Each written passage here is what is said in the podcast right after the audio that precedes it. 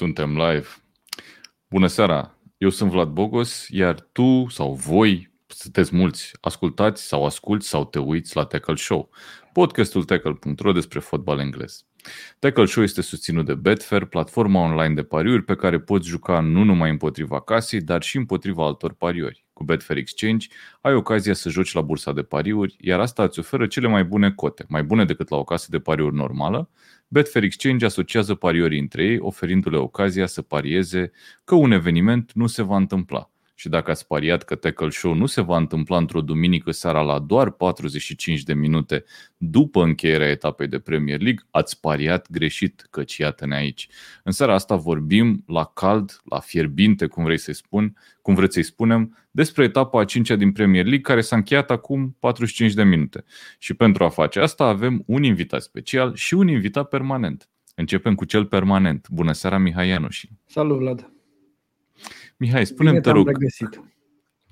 Bine te-am regăsit eu după două ediții pe care le-am sărit la Tackle Show, aproape motivat.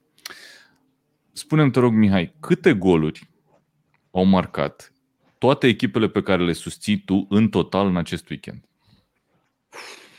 6 cu 1 și cu 3 înseamnă 10. Țin cont că stau joacă mâine, mâine seara. Bă, ai, ai căzut, n-ai căzut în capcană, deci ai spus corect, nu am cu ce să te, cu ce să te atac. E de menționat că Mihai susține echipele Inter, Newcastle, Chelsea și Steaua. Steaua aia pe bune, nu aia altă care nu e pe bune.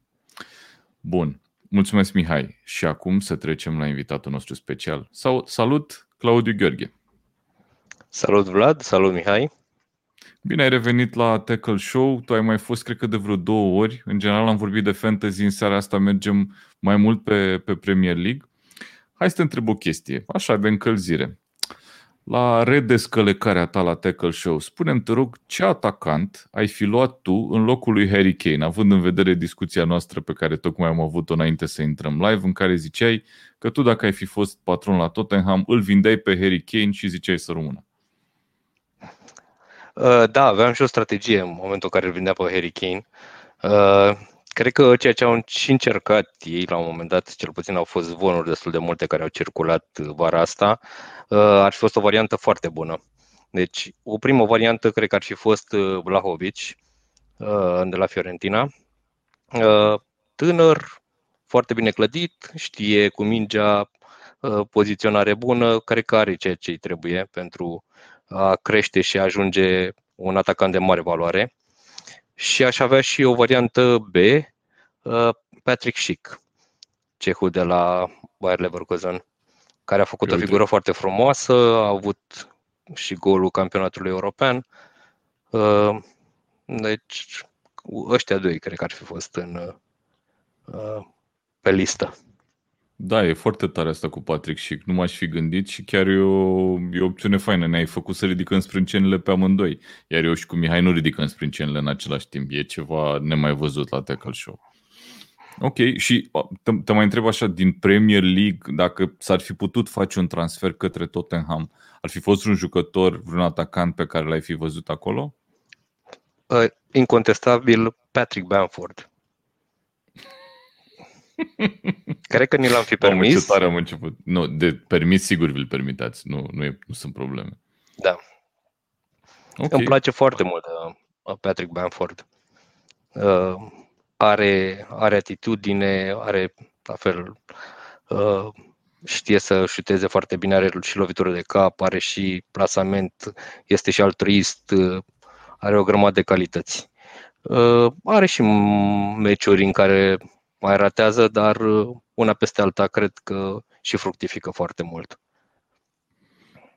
Ok, e ca un, uh, e ca un pom fructifer, înseamnă uh, Bamford. Eu l-am luat etapa asta la Fantasy și mi-a fructificat o pasă de gol de m-a rupt, practic. Dar tu știai asta deja, adică nu era o noutate pentru tine. Bun, Domnilor, hai să intrăm, în primul rând să-i salutăm pe oamenii care au intrat uh, să ne asculte și să ne întrebe lucruri, că asta, asta e principala chestie mișto la formatul ăsta live. Salutare tuturor, uh, bine ați venit, acesta este Tackle Show, un spațiu cu show. În fine, să mergem la uh, derbiul etapei. Aș vrea să începem cu el, cu ultimul meci care tocmai s-a jucat, Tottenham-Chelsea. Tottenham-Chelsea, scor 0-3.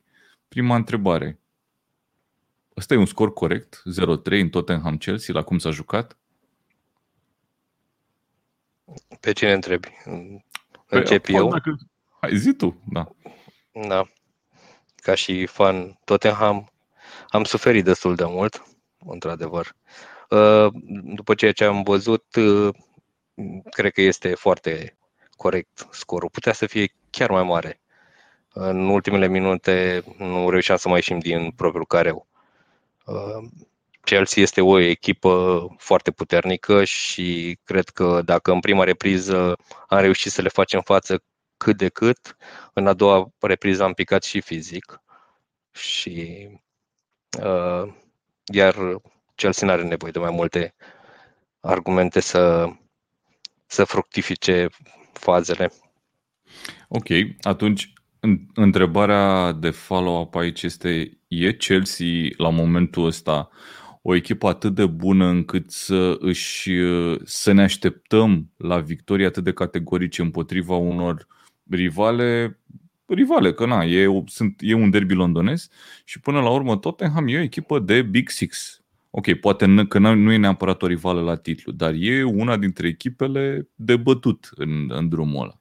Mihai, eu văd că dai din cap, așa ești... Revin un pic și la prima ta întrebare și cred că definitoriu pentru acest meci sunt uh, momentele de la finalul partidei în care se auzeau pe stadionul celor de la Spurs oleurile suporterilor uh, uh, care țin cu, cu Chelsea. Chelsea a făcut, cum, cum a și scris pe, pe Facebook, o demonstrație de forță și să, să câștige parcă foarte lejer acest meci, uh, neavând probleme reale în defensivă, în fața unui adversar cu pretenții, cum ai spus și tu, uh, arată forța pe care, pe care o are Chelsea în momentul de față. Și vorbeam un pic uh, cu Claudiu înainte de, de startul emisiunii și spuneam că în momentul de față Chelsea, dacă nu o să aibă un adversar care poate să țină pasul cu, uh, cu ea, cu, cu Chelsea, nu va avea probleme, va câștiga lejer. Singurul scenariu prin care văd îi văd să nu câștige titlul în momentul de față este ca uh, în ultimele etape să fie o diferență foarte mică între locul 1 și locul 2 și să se întâmple ceva, să piardă un meci decisiv sau uh, ceva de genul. Dar la cum arată lucrurile acum, urmează cu partida cu City, dacă nu, dacă nu greșesc. Da, și parcă, da, e prima partidă din etapa următoare. Cu sâmbătă la prânz. După, după șase etape, ținând cont că ultimele, uh, ultimele două weekenduri au câștigat cu 3-0 cu Aston Villa după meci în care nu au strălucit. Chelsea cu Villa nu a strălucit. Villa a avut uh, foarte multe ocazii.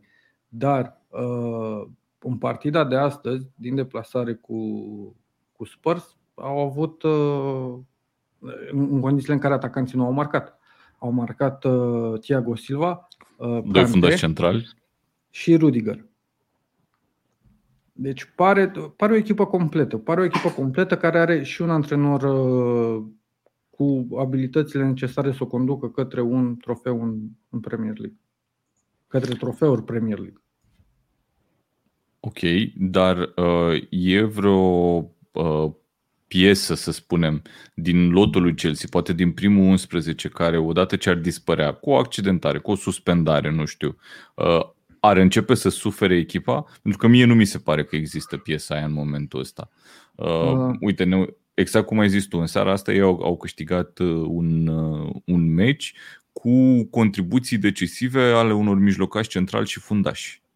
Deci asta a fost, uh, asta a fost Chelsea în seara asta, asta ne, ne însemnând că jucătorii din atac nu și-au făcut uh, treaba, n-au avut o tură bună, să spun, un Do- good shift. Da. Două idei am pe, pe întrebarea ta. Cred că Chelsea cu uh, Kante în uh, formă fizică de 100% este o echipă mult mai puternică decât, Kante, uh, decât un Chelsea fără Kante. Dar asta nu înseamnă că Chelsea nu poate să câștige titlul fără Kante.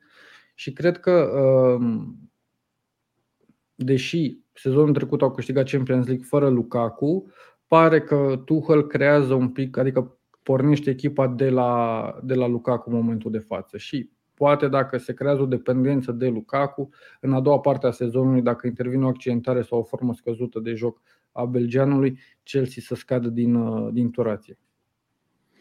Ok. Hai să mai te mai întreb o chestie pe tine, Claudiu. Ce scuză, să spunem, îi găsim lui Tottenham că nu i-a dat gol lui Kepa? Păi eu, dacă văd o echipă care începe cu Kepa, mă entuziasmez. Păi, în primul rând, trebuie să tragem la poartă ca să înscriem. Și pe poartă. Uh, nu prea s-a întâmplat chestia asta. Uh, a fost, atacurile au fost foarte sterile și cred că Tottenham suferă foarte mult uh, la mijloc. Uh, în primul rând, linia de mijloc este destul de slabă, neînchegată. Eu nu înțeleg de ce uh, îl joacă în continuare pe Ali, care este într-o formă foarte slabă și asta nu e de uh, ieri, de alte ieri, e uh, de câțiva ani buni. Uh, în plus, uh, acum au jucat cu Îndombele și cu Lo Celso, uh, care n-au mai jucat de ceva timp împreună, practic ar fi cam primul lor meci. Uh, sezonul ăsta. Sezonul ăsta uh, și nu, nu i-am simțit absolut deloc corelați. Uh, deci, efectiv, nu aveam cu cine să, să creăm ocazii acolo în față. Ok, atunci tu zici că piesa pe care, care i-ar lipsi în momentul ăsta lui Nuno Espirito Santo pentru a-și pune în valoare fotbaliștii de top pe care i are. Și aici vorbesc de Son și de Kane. Că de, cred că despre ei vorbim. Poate îndrăznesc să zic și Hoiberg uneori, pentru că mi se pare că Hoiberg face o treabă foarte bună. Uh, piesa care le lipsește e, ar fi uh, omul ăsta care să facă legătura între linia de mijloc și atac, uh, poate cum o făcea Eriksen în trecut, cu siguranță le lipsește un coordonator de joc.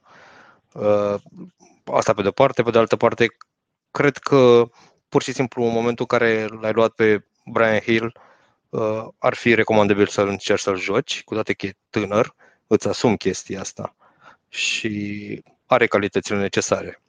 E foarte luptător, are viteză, are, are ce trebuie să, să poată să progreseze Uh, și mm, cu siguranță mai era nevoie de încă, încă un om acolo, coordonatorul acela de joc, cel mintea limpede de la mijlocul terenului. Câte... Și la asta aș, aș putea să mai adaug încă un singur lucru. Faptul că în această vară uh, a fost discuția aprinsă legată de plecarea lui Kane și sunt convins că asta a impactat uh, atât atmosfera în vestiar și nici pe Kane nu mai simt la nivelul uh, lui Maxim. Probabil că nici nu-și mai dorește să fie atât de implicat cum era în trecut. Asta da, te rog. Vorbeam cu un, cu un prieten fix înaintea uh, meciului și mă întreba ce cred că o să se întâmple la Chelsea cu, la Spurs cu Chelsea și i-am spus că mă aștept la un joc de contraatac practica de, de Spurs. Era scenariul cel mai plauzibil pentru că uh, nu Spiritu Santu a jucat așa cu succes la Wolverhampton, cel puțin în primul sezon, Uh, și Chelsea e o echipă uh, în momentul de față superioară din toate punctele de vedere față de Spurs. Și uh, scenariul ăsta îl vedem cu Chelsea dominând posesia, iar, iar Spurs, având, avându-l pe Son, surprinzător în teren, avându-l pe Kane, să practice un joc de contraatac. Pe când cei de la, de la Spurs au început ei în forță, adică primele 10 minute sau 15 minute, Spurs a fost echipa care a dominat și era aproape de care ora advers după care li s-au terminat bateriile. Și acum chestia asta mă face să mă gândesc dacă nu cumva uh, Spurs e o pălărie mult prea mare pentru numele Spiritul Sant, pentru că și uh, în etapa trecută și acum vedem niște decizii cel puțin ciudate pe care le ia în, în alcătuirea primului 11. Și stăteam să mă gândesc că uh, la Wolves l-a impresionat, dar Wolves e un proiect atipic, este construit cu un impresar, cu unul dintre cei mai puternici impresari, cu o echipă pe care au construit-o din Championship și cu care au promovat, cu un lot foarte bun. Ehm, dar după, în ultimul sezon, înainte să plece de la, de la Wolves, nu noi Spiritul Santo a dezamăgit și acolo. Pentru că a încercat la fel să facă un shift, să echipa să joace ofensiv și n-a mai reușit. Acum, probabil că după, după perioada Mourinho, fanii asta așteaptă un Spurs care să atace. Pe, pe când lucrul ăsta noi nu-l vedem. Și uh, în, în, ocazi, în, în momentul în care ai ocazia să practici un joc de contraatac care să-ți ofere o șansă să, să câștigi ceva, tu nu o faci, joci ofensiv, ți se termină energia și pierzi cu 3 la 0 în uh, uralele fanilor uh, adversi. Asta și pe teren propriu, în plus. Exact. Da. Um, uite, vreau să te întreb, Claudiu, pentru meciul următor al lui Tottenham, uite, nu m-am uitat împotriva cui joacă, dar spunem, care ar fi schimbările pe care le face tu în primul 11 în momentul ăsta? În primul rând jucăm cu Arsenal în deplasare. Uh, ah, corect, de- corect, corect. Unul dintre derby cele două derbiuri. Uh-huh. Da. Um, schimbări. Um, în primul rând a jucat cu, cu Brian Hill. Mi-aș asuma lucrul ăsta. Uh, l-a jucat pe Brian, Brian Hill tocmai pentru că Uh, cred că este foarte dornic să demonstreze că poate juca la un astfel de la un nivel, la nivelul ăsta uh, și îl văd foarte conectat. Apoi aș renunța cu siguranță la Ali. Nu, nu cred că are ce să caute acolo. Uh, mai repede l-a juca în centru, spre exemplu, pe Moura, pe Lucas Moura. Da, e accidentat sau ceva? Ce e cu el de nu a intrat azi de la început? Nu știu să fie accidentat. Nu știu să fie accidentat.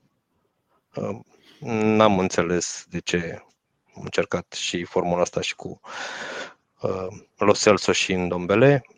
Uh, Lo Celso și în Dombele, în momentul de față, nu au demonstrat absolut nimic uh, și faptul că pentru ei s-au plătit foarte mulți bani când au fost aduși la, la Tottenham.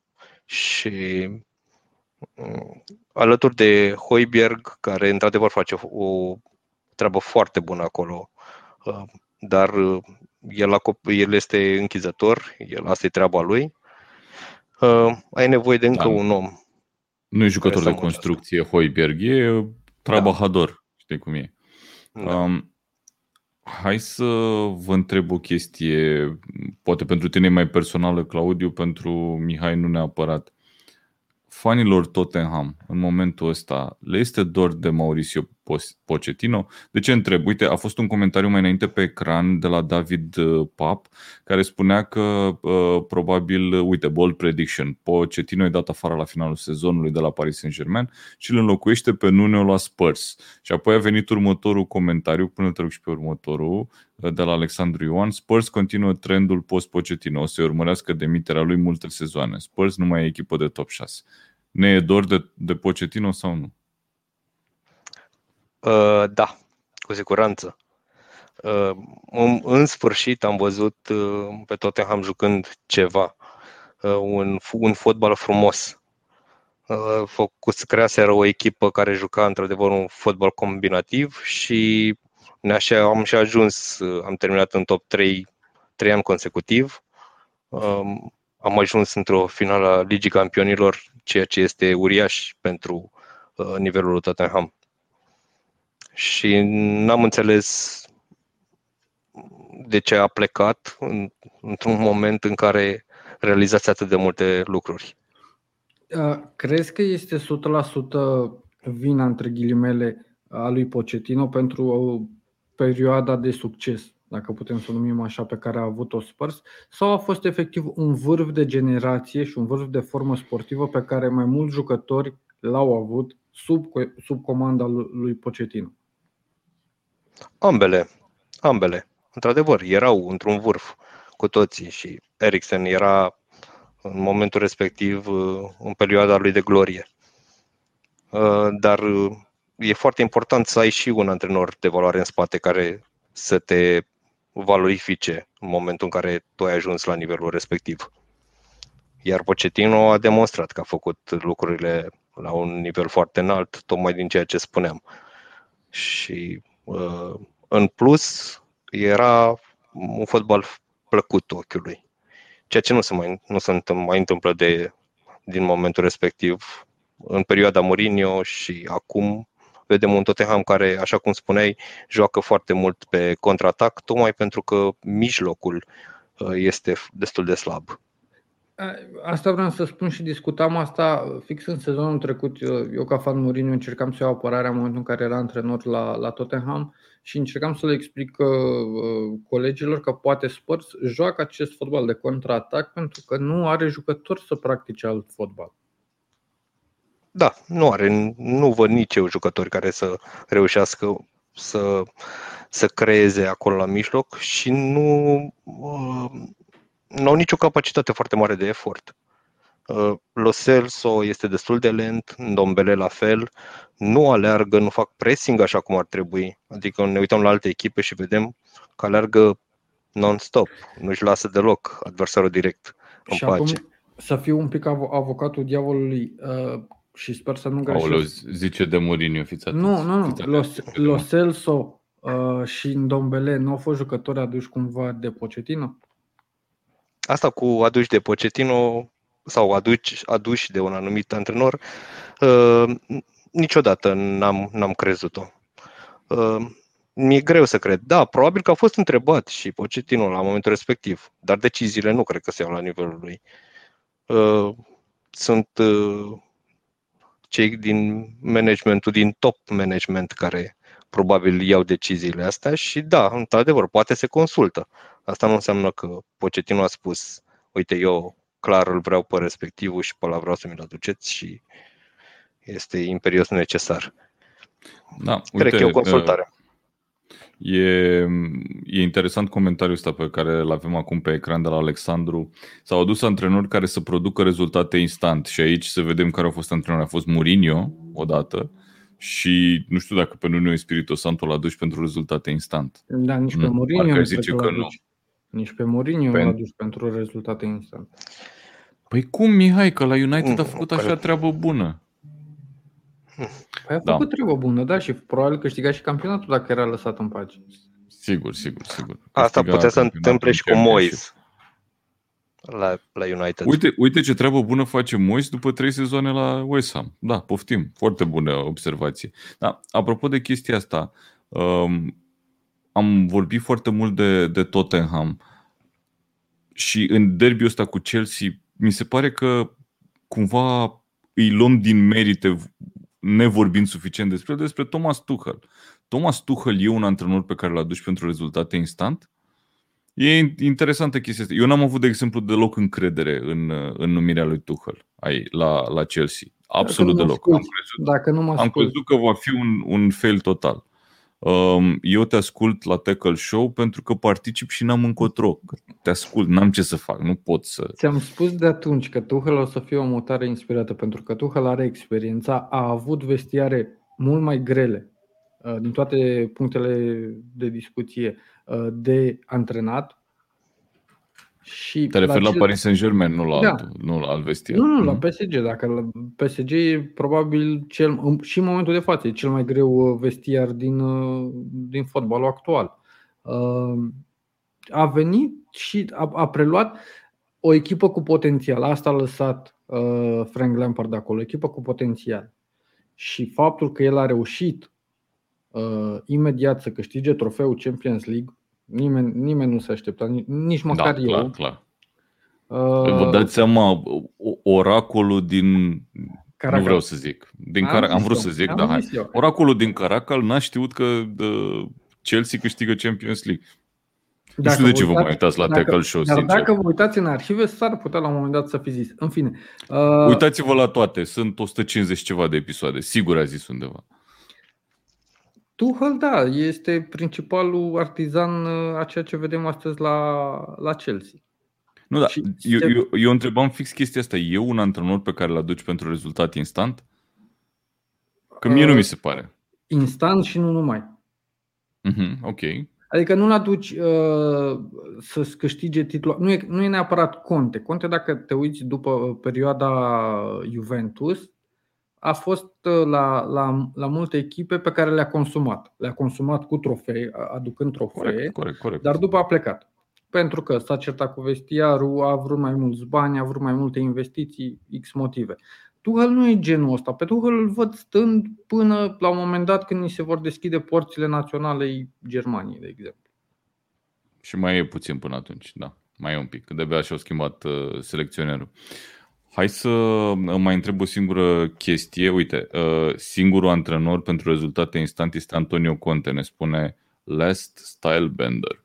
Cred că e unul dintre frații Bender, știi, mhm. Sven și Lars Bender, care uh, jucau prin Bundesliga. Bani pe mână, ce jucători vrea și dau un scris că la anul Arsenal termină în top 4. Dacă așa definim succes instant, da, ok. Și David ne spune că s-a văzut clar de ce Chelsea e campioana Europei. Au avut nevoie doar de 15 minute în vestiar cu Tuchel ca să ne elimine complet din meci. Nu prea am ce să comentez. Nu prea am și, ce să comentez aici. Și aici da. Uh, mai adaug un plus pentru, pentru Thomas Tuchel, schimbarea pe care a făcut-o. Adică să-l introduci pe Cante în locul lui Mount, Mount care e un jucător uh, ofensiv, pur ofensiv și versatil, să introduci un închizător care să și marcheze ok prin, printr-un șut de viar. Nu zic că a fost o execuție uh, 100% tehnică, uh, dar Cante a, a schimbat jocul. Acolo a fost o schimbare tactică pe care Tuchel a făcut-o și a ieșit. Ok, ok. Uh, Claudiu, zim te rog, nu știu dacă te-am întrebat vreodată, la Tottenham astă vară s-a făcut o alegere. O alegere care, dacă ar fi să credem speculațiile din presă, a fost uh, a 17 alegere de manager. Adică nu a fost nici pe departe prima variantă. Uh, care crezi că ar fi trebuit să fie prima variantă și cea pe care clubul să o, să o obțină dacă ar fi avut structura necesară la momentul ăla și planul necesar?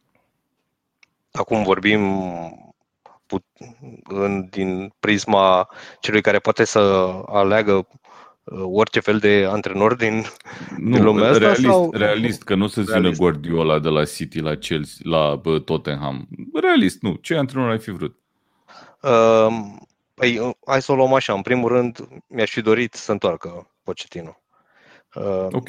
Dar clar nu se punea problema. Uh, însă o variantă liberă de contract era Zidane. Eu cred că Zidane, dacă avea ceva de demonstrat, uh, era un club bun Tottenham să demonstreze. Exact. Era un, un club foarte bun de demonstrat. Adică dacă el reușea în condițiile astea să aducă pe Tottenham în primele patru, ai, ai fi putut spune da, uite, nu doar la Real, uite ce poate să facă și, și la o echipă care nu are uh, numele Real.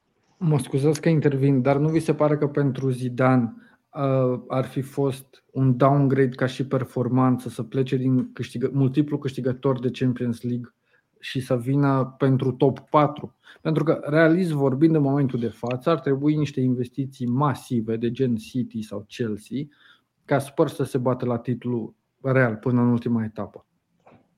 Păi n-am spus că se bate la, titlu, la titlu. Oricum nu n-ar fi putut să bată la titlu din primul an. Asta e clar. Dar pe de altă parte... Zidane, adică să, să-l chem pe Zidane să-ți ia locul 4 și să nu câștige, că nu ar fi câștigat nici în Europa, realist vorbind părerea mea, nimic. Ar fi fost așa puțin... Uh... Uh, și Ancelotti a fost la Everton, ca să dau un alt exemplu, de câștigător de Liga Campionilor. Dar acolo s-au Eu cred că bani. Adică el când a venit l-a luat, l-a luat pe James Rodriguez, el a făcut ceva transferuri și probabil că ar fi făcut James Rodriguez a venit gratis, dacă nu am uh, impresia. Da. Asta deci Dar... nu prea cred că s-au băgat banii aia care uh, puteau să ducă pe Everton în top 4, să zicem măcar. L-au luat pe Alan, pe Ducure, James uh, Rodriguez. James Rodriguez și cred Ivobi, parcă a, nu, Evobi era no, dinainte. Nu, era, dinainte. era. 3, Au luat pe ăsta de la Norwich, Godfrey. Godfrey, Godfrey și ieri Mina era deja? Era, era de cu era. sezonul înainte. Da. Patru jucători Ok, adică Alan era, era titular la Napoli, Napoli care impresionase uh, în, ultima, în ultimii ani în seria. Nu sunt de acord. În afară de, să zicem, Ducure, care într-adevăr era un, un închizător foarte bun. Ceilalți n-au impresionat nici înainte. Eu l-am urmărit pe Alan și la Napoli, pentru că Napoli este echipa mea preferată din Italia. Nu mi-a plăcut niciodată de Alan.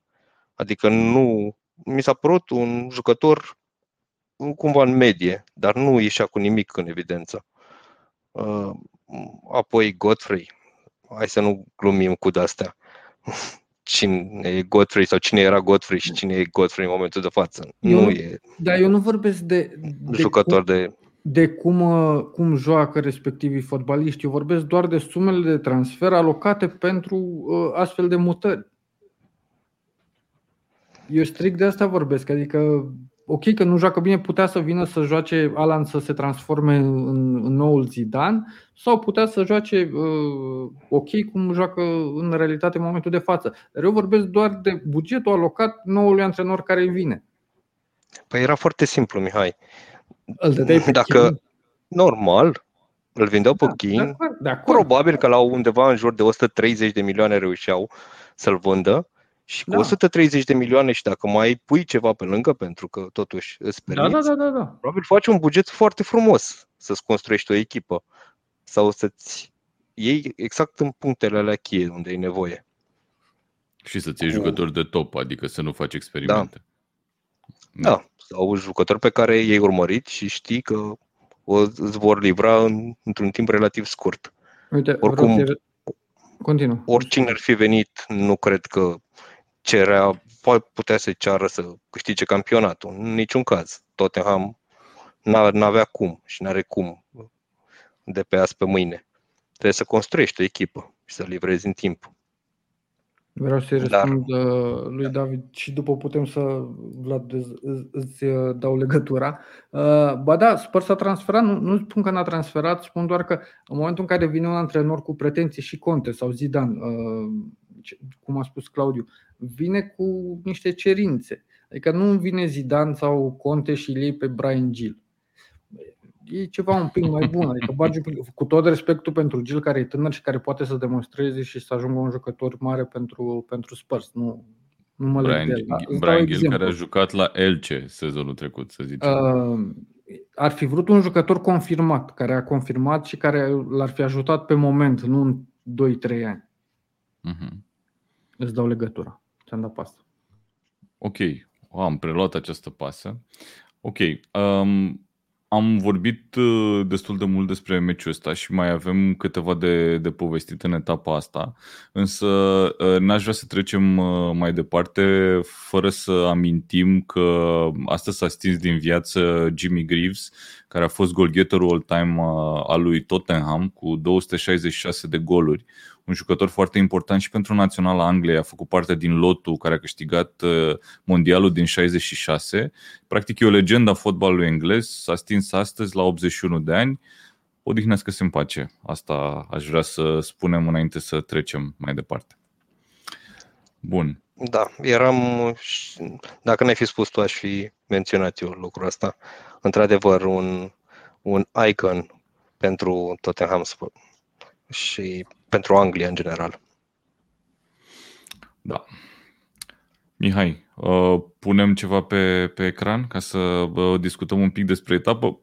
Ce aș vrea să vă întreb eu ar fi care a fost meciul care vi s-a părut vouă cel mai frumos etapa asta? Excluzându-l pe cel pe care tocmai l-am discutat, că poate, poate lui Claudiu nu i s-a părut cel mai frumos, nu știu.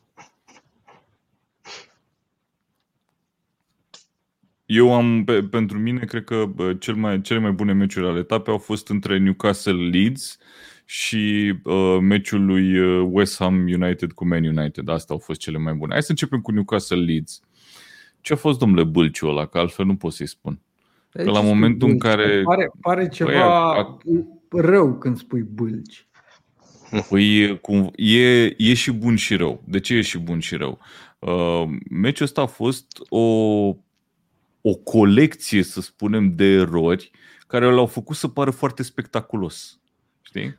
Că mă uitam la cum se apăra Newcastle în forcing goal al lui Leeds din prima repriză, am zis că o să ia 5-6 goluri, lejer. Și până la urmă s-a terminat 1-1 cu uh, San Maximan fiind, cred că, omul meciului. Adică, cum explicăm chestia asta? Nu.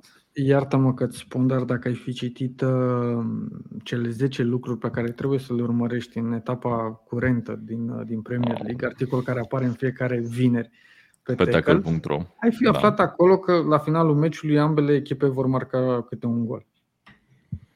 Era un meci de așteptat. Dacă, dacă urmăreai uh, prestațiile celor două echipe de până acum, în care uh, e foarte... Leeds dezamăgește. Pentru mine Leeds e o dezamăgire sezonul ăsta pentru că uh, a creat impresia unei echipe bune care se bătea cu cele mai mari echipe și scotea rezultate în sezonul Dar nu e cazul. Dar în momentul de față nu e cazul. Cum am mai spus și, și mă repet, cred că efectiv li s-a terminat cherosenul, că nu e benzină. Bielsa le băgase cherosen sezonul trecut, au umflat foarte mult echipa respectivă și acum se desumflă ușor, ușor. Cu siguranță vor mai avea rezultate bune, ca să nu, să nu vină nimeni să-mi dea în cap după ce Leeds o să bată pe Liverpool cu uh, 2-0. Uh, iar Newcastle, Newcastle a schimbat o paradigma de, uh, de joc, e o echipă ofensivă sau practică un joc ofensiv lucru care îi, uh, îi diminuează aportul defensiv pe care îl avea înainte. Uh, chestia rămasă oarecum de la Rafa Benitez. Uh, cu Rafa Benitez Newcastle practica un joc de contraatac, a venit Steve Bruce care în primul, primul sezon nu prea se știa ce juca, dar el tot spunea în conferința de presă că nu, eu încerc să fac din Newcastle o echipă ofensivă, aveți răbdare, aveți răbdare. Lucrul ăsta s-a întâmplat. Aici îi dau merit antrenorului și nu, nu-mi place brusc deloc. Dar a venit cu minusul ăsta, cu, cu probleme în defensivă. În momentul de față, Newcastle cred că are cea mai slabă defensivă din campionat. Nu știu exact după ultimele rezultate. O, cred că e Norwich, dar Newcastle e a doua, dacă nu e ultima da. din, din coadă, în sensul ăsta. Da, chiar mă uitam, apropo de ce ziceai tu, mă uitam pe cifre uh, înainte de meci și este uimitor cum Leeds și Newcastle erau aproape identice la apărare. Aproape identice având în, în, în, fiind în zona inferioară a, a clasamentului. Uh, foarte, foarte interesant. Însă la cum s-a desfășurat jocul, eu m-aș fi așteptat după primele, nu știu, 30 de minute la o victorie fluviu la un scor fluviu al lui Leeds.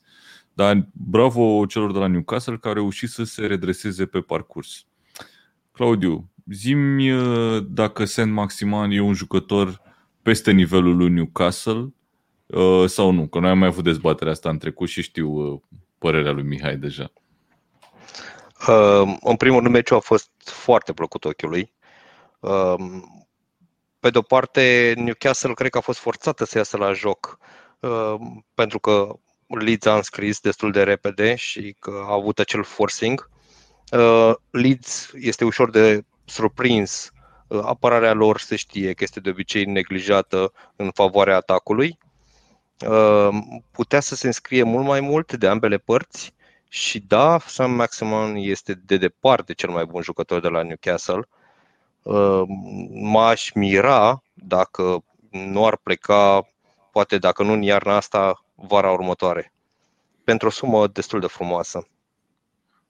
Uh, este motorul lor, uh, este un jucător care are o putere de reacție și un zvâc uh, remarcabil, comparabil cu cel al lui Adama Traore.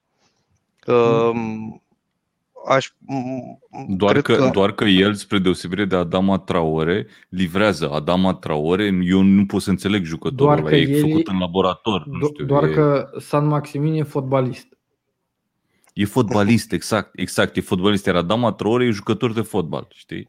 Corect, foarte corect, Mihai. Uh, uh, San Maximin cumva este jucat ca fiind uh, jucătorul numărul unu al echipei. Toate mingile merg pe el în timp ce la uh, Wolves Adama Traore este doar o extremă care trebuie să livreze pentru ceilalți.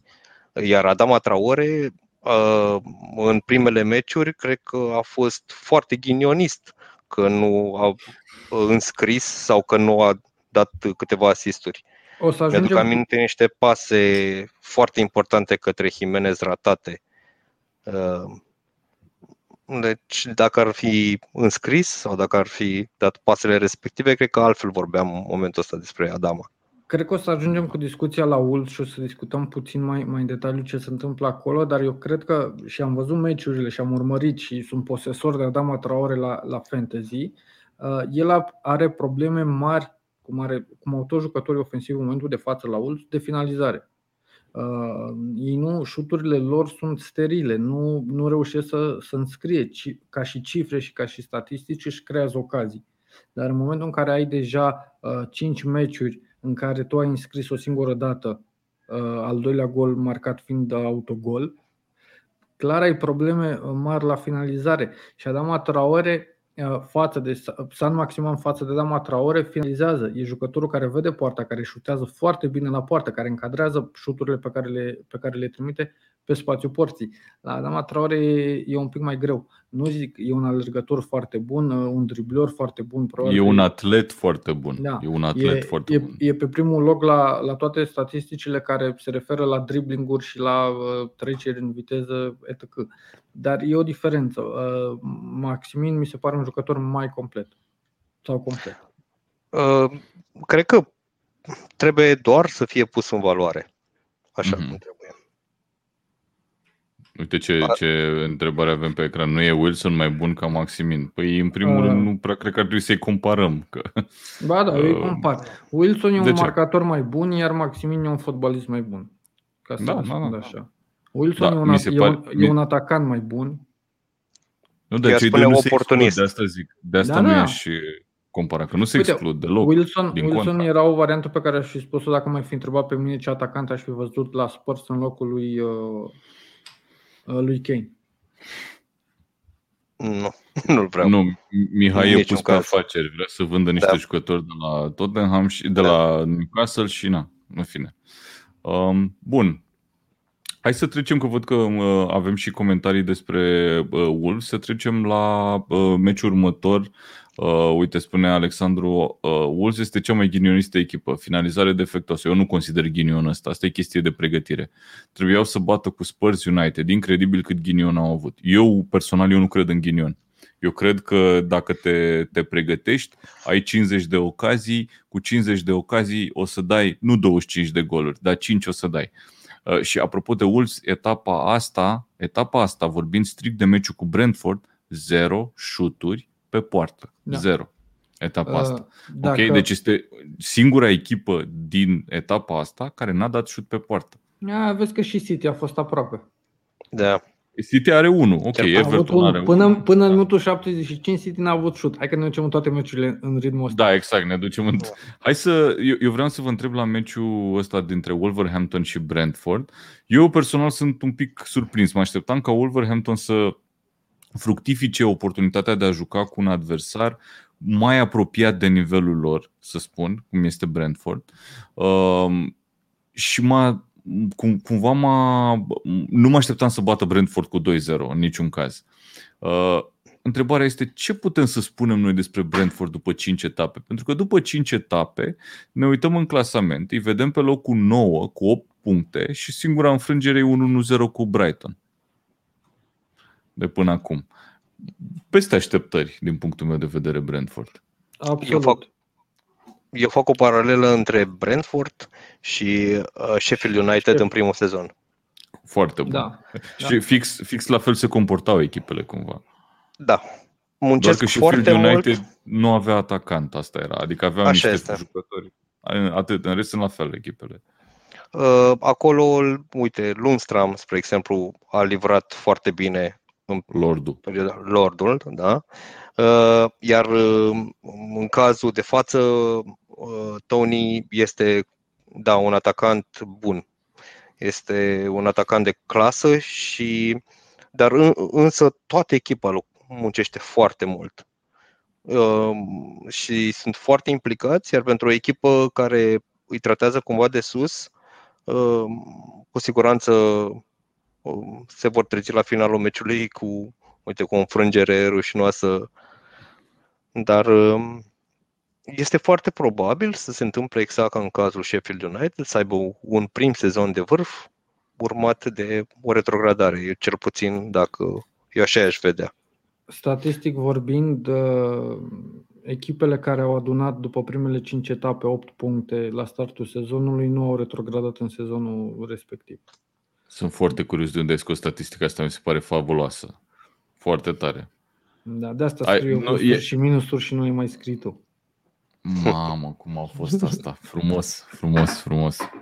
Uh, da, e, Să da, citiți plusuri și minusuri, că le scrie Mihai, nu le mai scrie. Mâine Sunt dimineața ok apare. acum. Uh, am, mai spus, am spus și eu fix aici Sheffield uh, egal uh, Brentford până în momentul de față, cu mențiunea că Brentford pare un pic mai complexă ca și stil de joc. La Sheffield vedeam uh, o apărare altă foarte dimensiune. bună.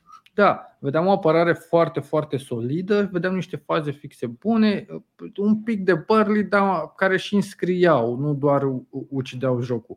Uh, Brentford pare un pic că se mulează pe adversar și speculează, înțelege adversarul foarte bine și aici e e meritul, e meritul lui Thomas Frank și speculează foarte bine uh, lacunele, ca să le numesc așa, uh, din jocul adversarilor. Și până, la, până acum le-a ieșit foarte bine. Dacă ne uităm pe ce jucători au, păi Norwich arată bine. Dar uite ce înseamnă o echipă foarte bună. La fel și Sheffield. Sheffield, după ce a promovat, nu aveau jucători uh, cu nume, cum are Norwich sau Watford în, în momentul de față, cum au uh, Norwich și Watford.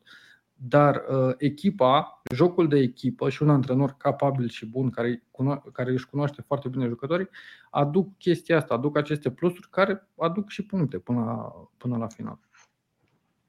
Da. Um, ok. Tot ai, uh, mai avem ceva de spus la meciul ăsta sau dacă tot l-ai menționat, ai menționat-o pe Burnley, aș merge la Burnley puțin. Aș mai vrea să mai adaug ceva. Zi. Uh, menționa Mihai mai devreme că îl are pe Traore în echipa de fantasy și eu îl am pe Traore și mai mult decât atât în etapa asta l-am luat și pe Marsal. Vrei să Uh, vezi cât de sperând- șmecher sunt? Îl am și La o pe chestie. Traore și pe Jimenez și pe Semedo. Wow! Deci da, Auzi, ești așa Mihai? de pornit pe ei. Văd. Exact. Mihai, eu acum îmi explic o chestie. Știi că acum vreo câteva săptămâni colegul nostru uh, Dan Dracea, invitat permanent uh, și moderator la Tackle Show pe care îl salutăm, a făcut o ligă de fantasy pentru uh, noi, pentru redacție. Știu, Și pe am care- intrat doar eu, a intrat Dan și a intrat Alex și tu n-ai intrat. Poți să-mi spui de ce n-ai intrat în Pentru că liga nu asta? am primit invitație. Cred că vorbiți pe grupul pe celălalt Da, grup. Vorbim pe Am celălalt văzut, că grup. aveți, am văzut că aveți o ligă în care sunteți voi trei, dar eu nu am primit invitația nicăieri. Bine, hai că te văd eu, că vreau să văd un pic, vreau să te monitorizez. Că ideea este că mi-e foarte greu să te găsesc în clasamentele celelalte pentru că eu caut doar în top și nu știu, nu te găsesc, nu știu care e faza. Ok, și apropo de top, să vorbim despre bottom, și anume Burnley. Burnley uh, este învinsă pe teren propriu cu 1-0 de către Arsenal. Băi băieți, voi realizați că Arsenal a legat două victorii la rând? Ce facem aici? Deci, Ei sezonul trecut au încheiat cu 5 victorii consecutive, inclusiv una cu Chelsea. Anul ăsta au început cu 3 înfrângeri la rând și acum au două victorii. Acum, e foarte interesant de cazul Arsenal. Eu mereu am senzația de Arsenal că e o echipă nedreptățită de suporteri. Am chestia asta, nu știu de ce. Și mă întreb, în afara meciului cu Brentford, care meciul cu Brentford, acolo clar ai numai lucruri de criticat. Putea să se aștepte Arsenal la mai mult în debutul ăsta de sezon? Sunt 5 meciuri, ok, nu e foarte mult. Dar înce- exceptând, a- exceptând meciul cu Brentford, poate cam astea sunt așteptările. Ce ziceți? Pot, pot să-ți răspund eu foarte scurt? Da, puteau să Păi, se tot aștepte, timpul îmi răspuns foarte lung. puteau să se aștepte la mai mult pentru că după 5 meciuri au marcat două goluri. Doar două goluri. Asta, asta e foarte just. Da. Ok. Deci tu, tu spui că, uh, practic, jocul ofensiv este cel la care ei au rămas restanți în momentul ăsta. Că, Nu, practic, nu, nu, nu, și defensiv, stai puțin, că i-a Da, demantelat au, au City. restanțe la jocul de fotbal, da. Da, da, exact, exact. nu, e, nu, să nu ne înțelegem greșit. Eu nu consider că Arsenal e o echipă bună. Nu, Arsenal nu e o echipă bună. Asta e, e, destul, de, e destul de ușor să o zic fără, să, fără să-mi încalc principiile. Dar Arsenal nu putea la nivelul actual să se aștepte la mult mai mult decât are acum. Eu nu cred, cred chestia asta. Eu cred că Arsenal e o echipă cu jucători buni și cu un antrenor slab. Pentru că dacă stai să te uiți la investițiile făcute sezonul ăsta, sunt, ajungem la o sumă record. Dacă ne uităm pe jucători, vedem un Saka, vedem, adică un antrenor bun ar avea cu ce să lucreze. Cu siguranță nu ar lua 5 goluri de la City, cu siguranță n-ar lua 2 de la Brentford și nu ar marca. uh, cu siguranță nu ar lua cât 3 sau 2, nu mai știu cât a bătut Chelsea, cred că 2-0. 2-0 parcă, 2-0. Da. da. După care joci, joci cu Norwich și cu Burnley și câștigi cu 1-0 chinuit. chinuit. Atenție, au dominat meciul. Ultimele două echipe din campionat te aștepți la mai mult, adică ai cu ce totuși, ai făcut transferuri cum ai vrut. Uh, o să vină Arteta să-mi spună că l-am luat pe Ramsdale și uite că n-am luat două goluri contra lui Burnley și contra lui Norwich. E, e jenant. Am închis. Mm-hmm. Ok, ok. Claudiu, tu ce zici de chestia asta?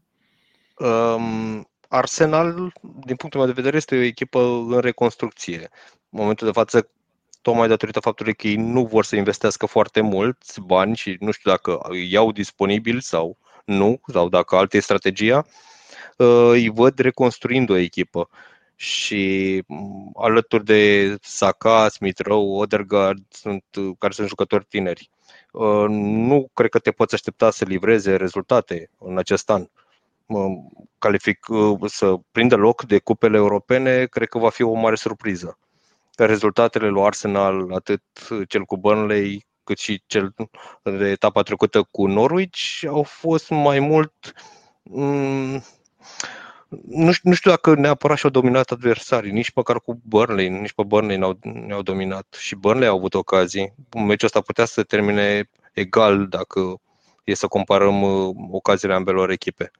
Uh-huh. Arsenal are, ca să poată să progreseze, ori trebuie să aibă răbdare cu jucătorii ăștia, să-i crească, să-i ducă la un anumit nivel, ori trebuie să investească în, în, în jucători de valoare, nu în White sau în Ramsdale.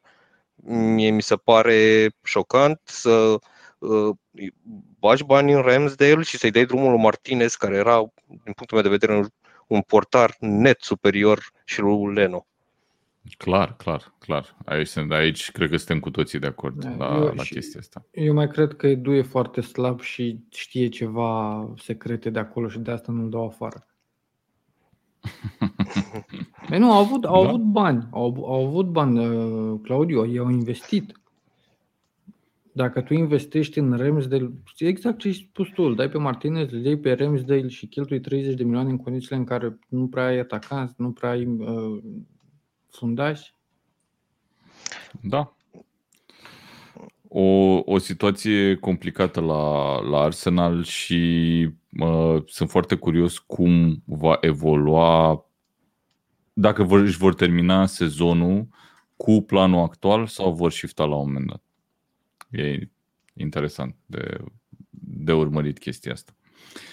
Um, pe Arsenal îi găsim la momentul ăsta pe locul 13 cu gol averaj minus 7.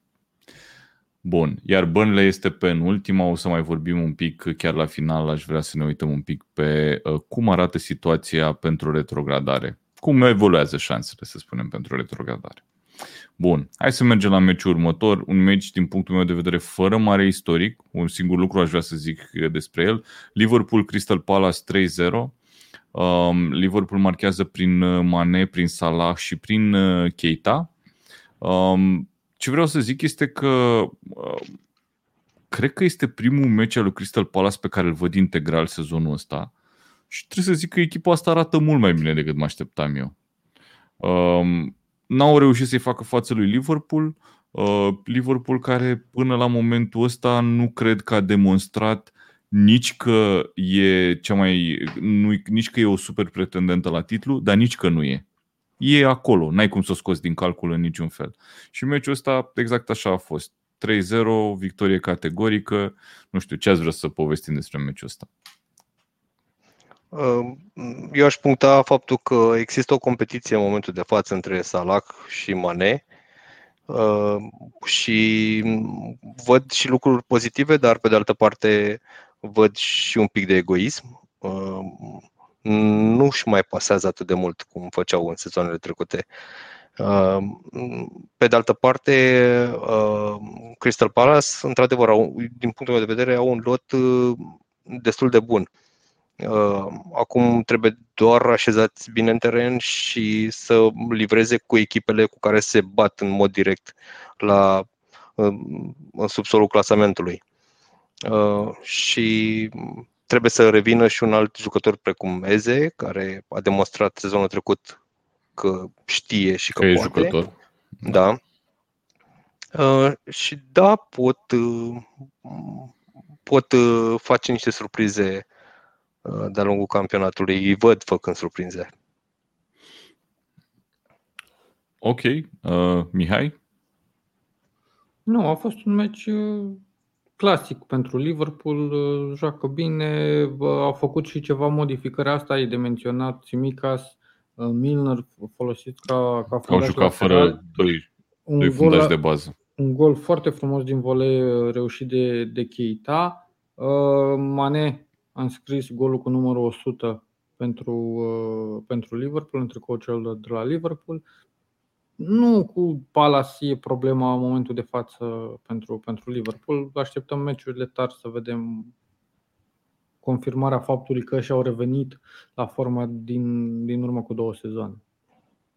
Mhm. Da. Ok. Plus că ok. Liverpool a pierdut și pe Wijnaldum și se pare că era chiar un jucător foarte important acolo în, angrement, în, în angrenajul lor. Pentru că în, uh, nu-i văd nici pe Thiago, nici pe Keita, nici pe Henderson făcând ceea ce făcea Wijnaldum la mijlocul terenului pentru Să- Liverpool.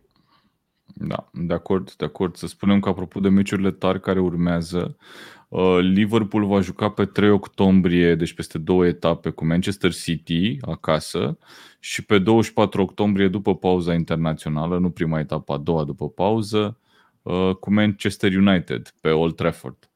Vor fi două meciuri foarte tari pentru, pentru Liverpool, dar chiar urmează o perioadă în care o să avem o grămadă de, de meciuri foarte tari. Va fi o perioadă foarte frumoasă următoarele săptămâni. Uh, Bun, să spunem și adevărul, pentru că la Tackle Show spunem adevărul. Uh, Salah și-a dat jos tricoul după uh, golul de 2-0 pentru că a dat și el gol după ce dăduse Mane și cu asta trecem mai departe la uh, Manchester City cu Southampton. Nu cumva e asta surpriza etapei 0-0 ăsta? Deci eu am făcut, imaginați-vă că eu am făcut puncte la fantasy cu livramento de la Southampton împotriva lui Manchester City. Deci e nemai întâlnită chestia asta, efectiv. Și eu. Ce s-a întâmplat acolo? Ce s-a întâmplat acolo? Păi, uh, nu aș vrea să vorbim foarte multe pentru că cred că este o, cum se numește, un incident, o, o greșeală care nu se va mai repeta cât de curând pentru City să, să joace pe teren propriu, să aibă jucători apți și să facă egal cu Southampton. Însă Southampton, dacă ne uităm și în sezonul trecut, are obiceiul să facă astfel de meciuri. Sezonul trecut, nu mai știu, plângea Hazenhutel după ce un egal sau o victorie cu uh, Liverpool. Acum au făcut egal cu City. Uh, Singurul lucru pe care l-aș, l-aș remarca este, uh, pentru că am spus-o în începutul de sezon, că Southampton se va bate la retrogradare și uite, după, uh, după 5 etape au o înfrângere și 4 egaluri. Aduc, uh, adună puncte. Și adună puncte, dacă adun puncte în fața adversarilor ca City, e- ești ok. Arată bine să vedem cât îi țin, uh, cât îi țin bateriile. Ok. Uh, Um, Southampton uh, a reușit un egal și cu un Man United. Uh, la fel îi văd cu având un potențial de a res- răspunde foarte bine în meciuri importante. Um, nu cred că ar trebui să surprindă că Man City vine după o victorie categorică în în Liga Campionilor, un meci spectaculos cu foarte multe goluri uh, și urmează un meci mai dificil. Trebuie să luăm întotdeauna în calcul faptul că uh, echipele care joacă în Liga Campionilor sunt cumva un pic dezavantajate în momentul în care uh, revin în campionat și joacă cu o echipă care n-a făcut decât să pregătească pentru acel meci. Cred că vom mai vedea astfel de surprize. Uite, da, vă uite, sunt- un comentariu, asta vrei da, să un zici? comentariu și cred că Alexandru a scris și un pic mai devreme de Jack Grealish și nu cred că e de acord sau nu, nu favorizează mutarea lui Jack Grealish pe 100 de milioane la City, dar dacă te uiți pe toate meciurile pe care a jucat, Grealish a livrat uh, în ultimele trei partide. Uh, cred că mai puțin cu Southampton a avut gol sau pasă de gol, cu siguranță. Uh, ce aș putea să-i reproșez lui Guardiola e că nu are un atacant și că asta se vede. Nu are un atacant masiv, un atacant uh, autentic. Care cred că ar fi reușit să o bage în poartă împotriva celor de la Southampton. Și aici e probabil și el se oftică puțin. Dar atât nu. Grealish este un jucător, unul dintre cei mai buni jucători din, din Premier League. Și o să vedem chestia asta, adică o să ne lămurim la finalul sezonului. Până acum are goluri, are pase de gol, a livrat și în Champions League. Păi, uite, o să vedem în etapa următoare, probabil că prima, primul duel foarte tare de, uh, pentru titlu din sezonul ăsta, Manchester City cu Chelsea. Va fi un meci foarte interesant ăsta de văzut. Uh, între un uh, City care e un parc un pic uh, a început în, uh, în viteza a doua, uh, cu frâna de mână trasă puțin, și Chelsea care cam zburdă. Un singur lucru vreau să spun. Uh, dacă Chelsea nu a primit gol în inferioritate numerică pe Anfield, în fața lui Salah și a lui Mane, uh, City va trebui să joace foarte bine, fără un atacant autentic în echipă, ca să poată să înscrie cel puțin un gol în, în poarta celor de la, de la Chelsea. A, asta vreau să văd. Dacă, dacă City va reuși să câștige la scor, să marcheze două sau trei goluri uh, contra celor de la Chelsea, City e echipa care poate să, care e favorită. Atunci aș putea spune că City e favorită la titlu. Ok. Um, aș vrea să zic o vorbă și despre Southampton înainte să trecem mai departe. Uh, Southampton a avut un început de sezon uh, destul de greu. Everton, Man United, West Ham, Manchester City în primele, în primele etape. Echipe bune, echipe care marchează în, în mod normal. E, din momentul ăsta, în afară de un meci cu Chelsea în etapa 7, ei au vreo două luni de meciuri bune, de, de program favorabil. Și uite cum Southampton, pe care îi vedeam înnecați înainte să înceapă, pare că nu stau atât de rău, cum am zis și de Crystal Palace. Pare că sunt relativ ok. Poate că e de vreme să, să tragem concluzia asta încă. Singurul asterix pe care l-aș lăsa acum în, pe live spus este că ei nu au un lot foarte numeric. Și meciurile de genul ăsta cu adversari uh, uh, inferior valoric sau considerați mai slabi, în care tu trebuie să preiei inițiativa și să ataci, să faci. faci și să construiești. Da. Exact. S-ar putea să te obosească și atunci apare surprizele Uh, pentru Southampton. Și în plus, în momentul în care și-au pierdut principala gură de foc, este normal că până reușesc să aducă pe un, un alt atacant la nivelul respectiv să nu le fie chiar așa ușor. Uh, aștept ca în meciurile următoare să-și arate adevărata valoare, probabil peste 5-6 etape, uh, să ajungă la un nivelul pe care îl aveau în campionatul trecut, spre exemplu. Dar până atunci, uh, uite, reușesc să scoate egaluri cu Man City sau Man United. Da, uite, au patru egaluri la rând. Deci au pierdut în prima etapă cu Everton și de atunci au patru egaluri. 1-1, 2-2, 0-0, 0-0. Foarte tare. Bun, um, hai să mai luăm încă un meci Norwich cu Watford. Ăsta, din punctul meu de vedere, e un rezultat uh, așteptat. E un rezultat care arată destul de concludent uh, diferența dintre cele două echipe. Norwich o găsesc ca fiind cea mai slabă din campionat uh, și am zis chestia asta cred că și dinaintea sezonului. Uh, Watford era una dintre principalele candidate la retrogradare și probabil că încă este, dar are, a adunat două victorii. A reușit să le bată pe Aston Villa și acum pe Norwich, înscriind și goluri. Bravo lor! Ce, ce ziceți de Watford? Că de Norwich nu cred că sunt multe de zis.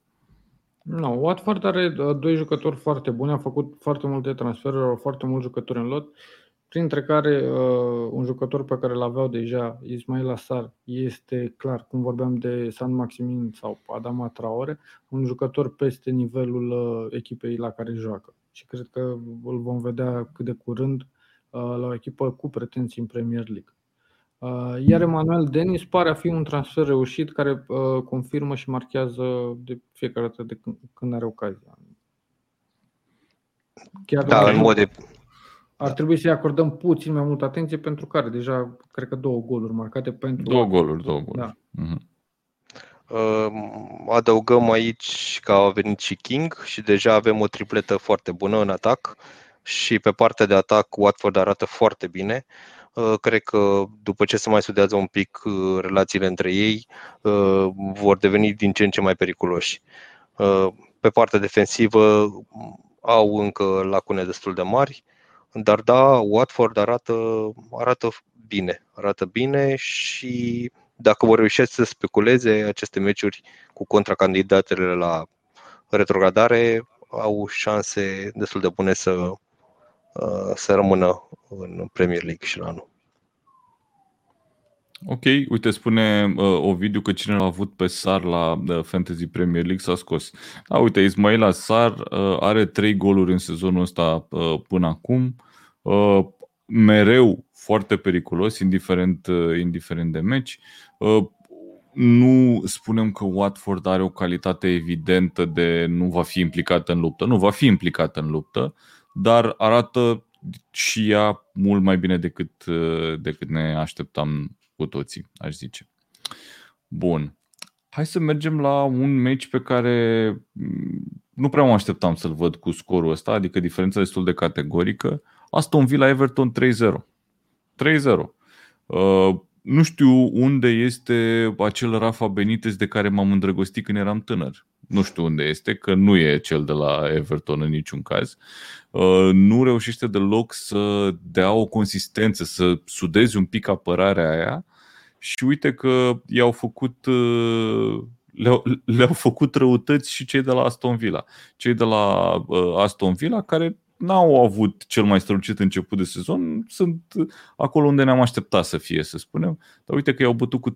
Ce s-a întâmplat acolo? Eu n-am foarte multe de adăugat și dacă aș fi Ilie Dumitrescu sau uh, aș fi plătit să fac analize asupra meciurilor din Premier League, aș, aș spune platitudini. Dar pentru că m-am uitat la meci și până în minutul 65 era un meci care uh, se juca, iar în 9 minute uh, Villa a marcat de 3 ori, Everton n-a înțeles nimic, practic a fost un, un blitzkrieg ce s-a întâmplat o, acolo. O cădere, o cădere. O să efectiv. spun sincer că nu am înțeles nimic, nu am nimic de adăugat la acest meci, pentru că nu, nu știu ce aș putea să spun. 65 uh, de minute s-a jucat, uh, mingea a fost rotundă, în momentul și terenul era plat. După 65 de minute, pentru 10 minute, uh, terenul s-a înclinat uh, abrupt la 90 de grade și au intrat 3 goluri. Mai mult de atât, Vila are jucători. Uh, Bailey a marcat la primul șut pe, pe teren propriu. Cine a mai scris primul gol? A, ah, Matty Cash. Matty Cash care a declarat că visase cu o noapte înainte că marchează. A marcat și el pentru prima dată în, în Premier League pentru Aston Villa și Dinie uh, și-a marcat un autogol, Dinie fiind jucătorul cu cele mai multe autogoluri de când francezul a ajuns în Premier League. Nu, mai mult de atât nu, nu am ce să, ce să adaug. Eu aș putea spune că Everton a primit ceea ce uh, a livrat etapa trecută. Uh, tot așa o, câteva minute în care au înscris câteva goluri Burnley, Uh, în condițiile în care până atunci nu, nu văzusem nimic în meciul ăla. Uh, același lucru s-a întâmplat și cu Aston Villa. Pe de altă parte, Aston Villa are un lot uh, care arată bine. L-au pierdut pe Grealish, dar l-au adus pe Ings și mai sunt niște oameni pe lângă care chiar aduc valoare echipei cred că Aston Villa are, pe Aston Villa îi văd în, în prima, în jumătatea superioară a clasamentului la final de sezon. Uite, mm-hmm. ce, ce spune Ovidiu... Față uh, de Everton, care ar fi sub, zici tu, Claudiu. Două secunde. Uh, i-aș vedea deasupra lui Everton. Acum Everton mm-hmm. cred că este undeva pe la jumătate, cam cum a fost și în sezoanele trecute. Nu văd diferențe prea mari. Uh, totul depinde de forma lui uh, Dominic Calvert-Lewin sau al lui Richarlison. În ei, stă, ei sunt cheia. Care n-au, juc, care n-au jucat niciunul. Exact care n-au jucat. Da, pe lângă, da, pe lângă Coleman și Pickford, care sunt, uh, sunt uh, nume foarte importante, sunt titulari toți, uh, toți menționați de tine, Ovidiu. Dar uh, ce m-a surprins pe mine, adică ok, dacă câștiga Vila cu 1-0, 2-0, marcând un gol într-o repriză, altul într-o repriză, nu ziceam nimic, puteam să analizez. Dar în momentul în care 65 de minute joci uh, de la egal la egal și după încasezi 3 goluri fără să ai niciun pic. Burnley, uh, etapa trecută, a avut o reacție. A marcat, cred că a deschis scorul. Adică Ei au deschis venit, scorul, da. Da, și după a venit uh, potopul peste ei. Acum n-am. Uh, nu cred că pur și simplu s-a întors roata. Da, sau a, a fost o, o, o cădere de calciu. Da, da, da. Așa o cădere de calciu, ce bun e asta. Ok. Bun. Uh, hai să, vă, să vorbim și despre o echipă care nu are o cădere de calciu, ci are o creștere de nu știu ce. Mie mi se pare că Brighton până la momentul ăsta este uh, revelația sezonului. Pare că echipa lui Graham Potter după, cred că e al treilea sezon cu Potter ăsta deja, pare că și atinge în sfârșit potențialul pe care îl aștepta, pe care îl aștepta conducerea clubului atunci când l-a luat pe Potter, Potter venind ca un constructor de echipe frumoase, să spunem. Uh, obiectiv vorbind, Brightonul ăsta, care în momentul ăsta e pe locul 4, cred, ia să vă dăm clasamentul. Da, e pe locul 4. Pe locul 4 e Brighton. Da. Bate cu 2-1 pe Leicester, care e echipă care se duce în sens invers. Brighton urcă, Leicester cade. Uh, ce aspirații ar trebui să aibă? Ce aspirații ar putea să aibă în mod, în mod uh, realist? Gata, Liviu, am ajuns la discuția cu Brighton. Mulțumim. Hmm. Uh, Brighton este fix Brightonul de sezonul trecut. Uh, singura diferență e că de data asta chiar reușește să, fructifice, să fructifice fazele pe care le au. XG-ul se transformă și în goluri sezonul ăsta, practic. Exact uh, au reușit să înscrie uh, și sezonul trecut. Am văzut foarte multe meciuri ale lor în care au, au dominat, au avut foarte multe ocazii și cu toate astea pierdeau sau făceau egal. Uh, sezonul ăsta le-a mers. Uh, asta pun dacă luăm și în calcul faptul că au o apărare, zic eu, bună și spre foarte bună, uh, da, îi face uh, o echipă de temut Uh, în continuare. Sper să rămână la același nivel pentru că Brighton arată foarte bine sezonul ăsta. Îmi place foarte mult ce fotbal joacă, îmi place foarte mult ce a făcut uh, uh, Graham Potter cu ei și încă de sezonul trecut am spus chestia asta.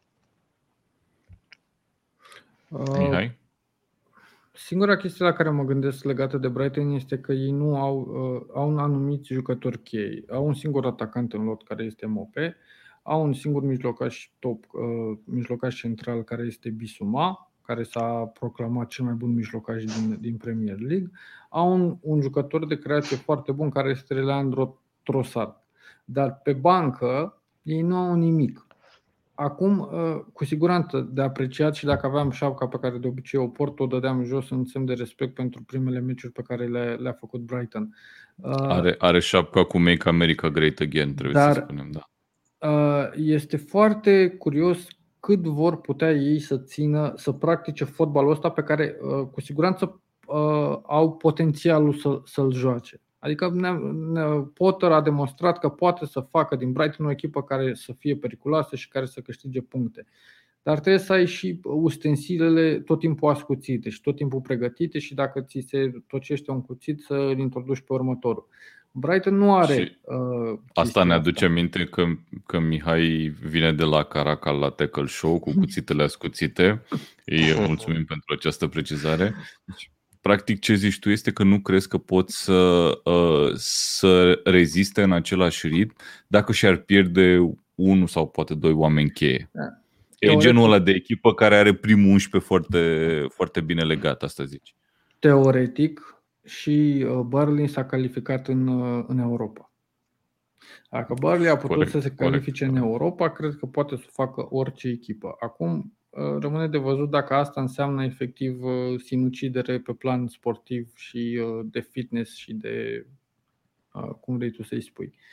Adică cu un singur atacant care e MOP, care marchează, cu tot respectul pentru el, marchează și e foarte ok, fără alt atacant, cu cine? Cu Connolly, care de fapt nu e un atacant cât să, cât să poți să duci, cât să poți să impresionezi. Da, până la urmă e o echipă care la momentul ăsta își depășește condiția. Ok, sunt cinci etape, nu, nu zic nu. Da. Ce scrie Eugen Stoica? Că, cum ar zice Nea Gigi, Brighton nu poate ține ritmul pentru că Dumnezeu nu va permite unui oraș desfrânat să performeze. Da, foarte, foarte bun. Uh, ce ne zice Ovidiu? Potter la Spurs era forță, doar că oricine venea la Spurs acum dădea de probleme, în special problema Kane versus Levy. Greu să ai succes acolo momentan. Iată un throwback la faptul că am discutat 30 de minute despre Tottenham la începutul podcastului. Uh, ce zice Răzvan? Mereu mi-au plăcut cei de la Brighton și chiar mi se pare genul de echipă care știe ce joacă. Niciodată nu am înțeles de ce lumea nu le dă șanse și sunt puse pronosticuri în zona retrogradabilă. Păi, scuză-mă, dar în ultimele două sezoane a fost, cred că, prima sub peste linie ultimele două sezoane. Sper să, uite, chiar verific acum. Eu uh, verific imediat. E simplu, pentru că dacă te uiți pe valoarea uh, jucătorilor și a lotului per total, îți dai seama că e o diferență între uh, echipele de mijlocul clasamentului și Brighton. Brighton, în momentul de față, uh, face un overachievement pentru că ia niște jucători pe care îi, îi duce la nivelul maxim pe care îi pot să, să-i ofere. Acum deci nu, au, ei nu, nu sunt PSG. Ei nu, în ultimele trei sezoane, uh, Brighton a, ter- a avut uh, a terminat pe 15, 16 și 17. 17 fiind primul loc deasupra liniei. De asta intră tot timpul în calculele retrogradării, dar asta ziceam acum că e o echipă care în momentul ăsta este cu rezultatele peste uh, nivelul. Uite, au patru victorii în Premier League. L-au mai vândut care și pe White. L-au vândut și pe Ben White și celelalte echipe care mai au patru victorii în Premier League sunt Chelsea, Liverpool și Manchester United. Astea sunt. Adică e Brighton. Ok. Uh, o echipă foarte faină. Ce zicem de Leicester? Leicester care e în cădere. Leicester e o echipă care uh, probabil că va termina undeva la mijlocul clasamentului odată ce își va găsi Brendan Rodgers o formulă pentru sezonul ăsta, pentru că mi se pare că nu și-o găsește acum. Uh, Leicester, mm, în primul rând, nu livrează pentru că au două guri de foc care n-au, uh, nu sunt într-o formă foarte bună. Madison și Barnes, de la care s-a așteptat destul de mult. Uh, Vardy a înscris în meciul ăsta, practic, cred că la singura ocazie mai mare pe care au avut-o Ehm, nu au nici cu cine să înlocuiască. Aioze Perez nu, nu îl văd la, la nivelul ăsta, deci nu poți să te bazezi niciodată pe Aioze Perez. Uh, ar avea nevoie. Aioze! Aioze. Da, ar avea ne- nevoie de niște jucători uh, de clasă acolo, în cazul în care, uite, Madison nu este în formă, uh, să ai pe cine să-l bagi în teren, să bagi în teren să, să te ajute. Altfel, uh, îi văd revenindu-și pe parcurs. Uh, sunt convins că vor termina în jumătatea superioară. Uh, au și meciuri destul de dificile și în cupele europene. Au jucat un meci greu cu, cu Napoli este o perioadă dificilă pentru echipele care joacă în cupele europene și care nu au lot care să poată să susțină ambele competiții la, la nivelul cel mai înalt și atunci se vede. De obicei, una dintre cele două sunt neglijate. Uh, să spunem uh, că în această seară mai avem câteva minute de discutat și am câștigat un subscriber nou, așa că vă îi mulțumim acelui subscriber și tuturor celor care s-au abonat deja la Tackle Show și sunt curios, omule care te-ai abonat în urma acestei ediții, spune-ne și nouă de ce. Bun, hai să, să revenim un pic aici. Uite, avem un Facebook user pe care îl salutăm, nu știu dacă e prenumele Facebook sau e user, Uh, la Leicester trebuie să revină Ianacio titular. A jucat foarte bine alături de Vardy în sezonul trecut. Un pic bizar pentru mine de ce nu prinde uh, echipa dincolo de influența lui Vardy în club, care, ok, este o legendă a clubului. Da. Uh, bun, hai să trecem la ultimul meci pe care l-avem de discutat. West Ham cu Man United. Vai de mine ce meci, ce frumos a fost și ce ciudat a fost în, în plus. Uh, să spunem că West Ham a deschis scorul prin Ben Rama, pe care uh, vulpoiul de David Moyes l-a dat accidentat vineri seara, a spus că uh, are o accidentare, n-a spus dacă joacă sau nu. El a jucat și a dat și gol după un șut deviat. United a egalat prin Cristiano Ronaldo. United tot prin Cristiano Ronaldo n-a obținut trei penaltiuri pentru că din punctul meu de vedere, nu prea au fost trei penaltiuri, n-a fost niciunul, de fapt. uh, și a egalat prin Jesse Lingard. Jesse Lingard care și-a spălat greșeala uriașă din meciul cu Young Boys. Uite, chiar o chestie a foarte preluat nostimă care conducerea. A preluat conducerea, nu a egalat. A preluat conducerea, corect. Uh, o chestie foarte nostimă care s-a întâmplat azi, uh, îi spun soției mele, joacă United diseară, la care zice, care United mai de ați jucat cu Young Boys săptămâna asta? N-am mai zis nimic, a fost șahmat, ce să mai spun.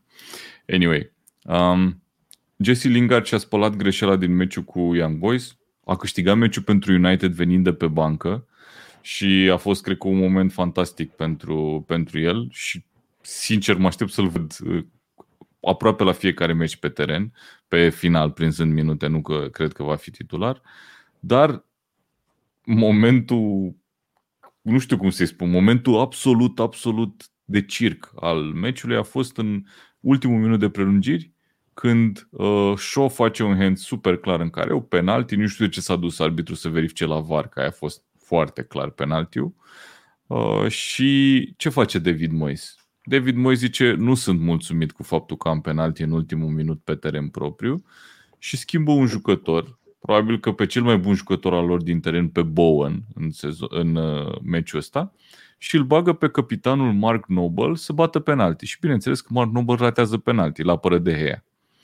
Deci un meci de circ complet. United iese câștigătoare cu o căruță de noroc în meciul ăsta, aș spune, că altfel nu poți să spui. Adică e o greșeală, o greșeală complet neforțată a lui David Moyes să faci schimbarea asta pentru penalti. Adică cine te pune să faci chestia asta? Spuneți-mi cum vi s-a părut meciul ăsta, ce, ce ați văzut acolo? Um, am, am, am văzut un meci foarte frumos, din punctul meu de vedere, este meciul etapei uh, între două echipe bune. Uh, o treabă excelentă ce a, ce a făcut uh, Moise la, la West Ham și este o plăcere să urmărești pe West Ham în momentul de față. Uh, faptul că a lipsit Antonio, cred că a fost o lovitură destul de, de puternică și posibil să fie fost uh, un alt rezultat la final, dacă și el a fost în teren. Um, Man United a dat uh, impresia că poate înscrie foarte ușor. Uh, Cristiano Ronaldo cred că ar fi trebuit să, să încerce mai mult să, să joace mingea decât să, să se arunce. Cred că cel puțin la două dintre așa zisele penaltiuri, dacă ar fi continuat faza, putea să se termine cu un gol. Uh, un meci foarte frumos, inexplicabilă, uh, așa cum spuneai, introducerea uh, lui Noble la, la final de meci, uh, ratare uh, pe care cumva, uitându-ne către campionatul european când uh, Uh, Anglia a introdus doi jucători special pe final să, să bată penaltiurile și care au ratat, uh, ar fi trebuit să îi spună și lui Mois că nu este totuși recomandabil să introduci un jucător uh, neîncălzit și cu atâta presiune să execute un penalti decisiv.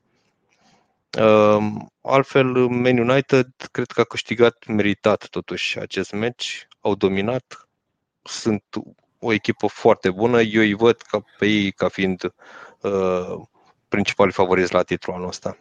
Nici pe departe. Și Gata, l-ai, l-ai declanșat, i-ai apăsat butonul, are butonul poc. Vă spun și de ce, pentru că dacă ne uităm la ultimele două meciuri jucate de uh, Manchester United în uh, Premier League, Paladin Europa l-a pierdut, observăm că ei nu au marcat cel puțin din punctul meu de vedere, goluri din uh, acțiuni compuse ale echipei, ci toate golurile au venit în urma unor individualități. Cu siguranță Manchester United este o echipă, este un club care are uh, în vestiar uh, unii dintre cei mai valoroși fotbaliști din Premier League, în top 3 uh, fără discuție. Problema, dacă se rezumă și dacă ar trebui să rezum la un, un singur element, este cea a antrenorului. Și am mai spus-o, dacă uh, Manchester United ar face ce a făcut Chelsea, în momentul în care l-a dat afară pe Tuchel și l-a, pe Lampard și l-a adus pe Tuchel, Manchester United ar putea să fie o echipă care să se bată real la titlu. Dar în momentul în care păi tu și joci... Pe, pe cine aduce? Că Tuchel e deja luat. Zidane. de exemplu, că am vorbit de Zidane. Okay. Adică găsește antrenori uh, propice. Conte, Conte mi că lo, lo, vă ucide tot jucătorii cu antrenamentele și cu pressing-ul pe care uh, obișnuiește să-l, să-l aducă. Uh, dar sunt antrenori, antrenori uh, uh, confirmați deja, care au câștigat trofee. Să lași pe mâna uh, lui Ole Gunnar Solskjaer un antrenor fără experiență și mai mult, fără să fi câștigat ceva, fără să aibă experiența de a, de a câștiga ceva, fără să aibă experiența de a manageria un vestiar atât de puternic, este foarte riscant. Și e posibil ca nici anul ăsta United să nu câștige nimic, poate îl păstrezi, poate îl schimbi, pierzi timp. Irosești uh, timp din uh, durata de viață, practic, a fotbaliștilor pe care îi iei în momentul de față la dispoziție. A grupului tău pe care l-ai format. Exact. Uh, irosești, poate Greenul nu o să mai joace bine după sezonul ăsta în care nu câștigă nimic. Ronaldo o să mai îmbătrânească un an. Varan, etc., etc. Cavani? Da, Cavani la fel. Uh, și am, uh, cred în, cu tărie în ideea asta pentru că ultimele meciuri pe care le-am văzut ca coadă mi-au demonstrat lucrul ăsta. Nici nu vorbesc de Europa League. Deci, de Europa League sau Champions League? Nu Champions League acolo joacă. De Champions Momentan League. Champions League. E okay. Champions League acolo unde au pierdut cu, cu Young Boys uh, cu 2 la 1. Uh, mi-e foarte greu să cred că ei pot să facă performanță cu Solskjaer ca, ca antrenor. Clar, jucători au fotbaliști de top, au, uh, Ronaldo este uh, uh, top, se vede că poate să iasă golghetul echipe fără niciun fel de problemă, dar dai peste Chelsea, dai peste Liverpool, echipe robot, echipe gigant în Premier League și în Europa. Ce faci acolo? Vreau să, vreau să spun că ai spus două chestii care mi se par foarte adevărate și foarte bine punctate. Și exact în direcția asta mergea și întrebarea mea. Tu ai spus odată că nu vin goluri dintr-un joc foarte combinativ al lui United, ci din niște momente individuale. Ok. Uh, și a doua că uh, Cristiano Ronaldo probabil că va fi golgheter. Eu vreau să vă întreb dacă vă vi se pare că cumva s-a speculat chestia asta înainte și eu n-am crezut-o, dar la cum s-a desfășurat meciul de azi, mie mi se pare că United joacă pentru, pentru cifrele lui Ronaldo. Ronaldo dictează tot ce se întâmplă în teren. Ronaldo nu e foarte dispus să intre în combinații, cu toate că l-am văzut alergând de vreo două ori pentru recuperări, mai degrabă pentru, pentru fani, aș spune, decât pentru jocul în sine. Nu e foarte dispus să intre în combinații, dă repede drumul la minge și se duce în față. Se duce tot timpul acolo unde adevărul ăsta e, că acolo e cel mai bun el, în fața porții. Acolo e cel mai bun. Și da. te rog. Ți-ai asumat lucrul ăsta în momentul în care l-ai adus. Adică corect, ne-ai adus corect, un corect. jucător foarte bun la 21 de ani cu speranța că o să reușești să-l modelezi. Nu, le nu știi exact ce ai luat, știi exact ce ai luat. Da. Care e la final de carieră, care știi cum joacă, știi cât mai poate și știi ce vrea, că vrea să iasă golghetă atunci, dacă, mai ales dacă nu ai un și revin la Solskjaer, dacă nu ai un antrenor cu experiență care să poată să pună piciorul în prag, da, stai puțin. Eu, eu nu spun că chestia asta, până acum, mi se pare dăunătoare. Nu mi se pare dăunătoare. Dar cred că e un pic de risc. M-am uitat să la Bruno Fernandes. Bruno Fernandes a alergat deși a scuipat plămânii, efectiv. Deci omul a fost pe teren efectiv peste tot, efectiv peste tot, încercând să construiască parcă pentru Cristiano, toate mingile pe Cristiano. De acord cu tine și cred că e riscul foarte mare ca jucători precum Greenwood, Sancho, Bruno, Pogba să nu mai strălucească, adică să ai patru jucători de top în Europa care să nu-ți mai strălucească doar pentru Ronaldo. Pe termen lung sau mediu și lung s-ar putea să-ți dăuneze lucrul ăsta. Uh-huh, uh-huh, uh-huh. Ok, dar uh, cum vi se pare uh, abordarea asta? Că totul pentru Ronaldo pentru că îți câștigă meciuri, că asta face.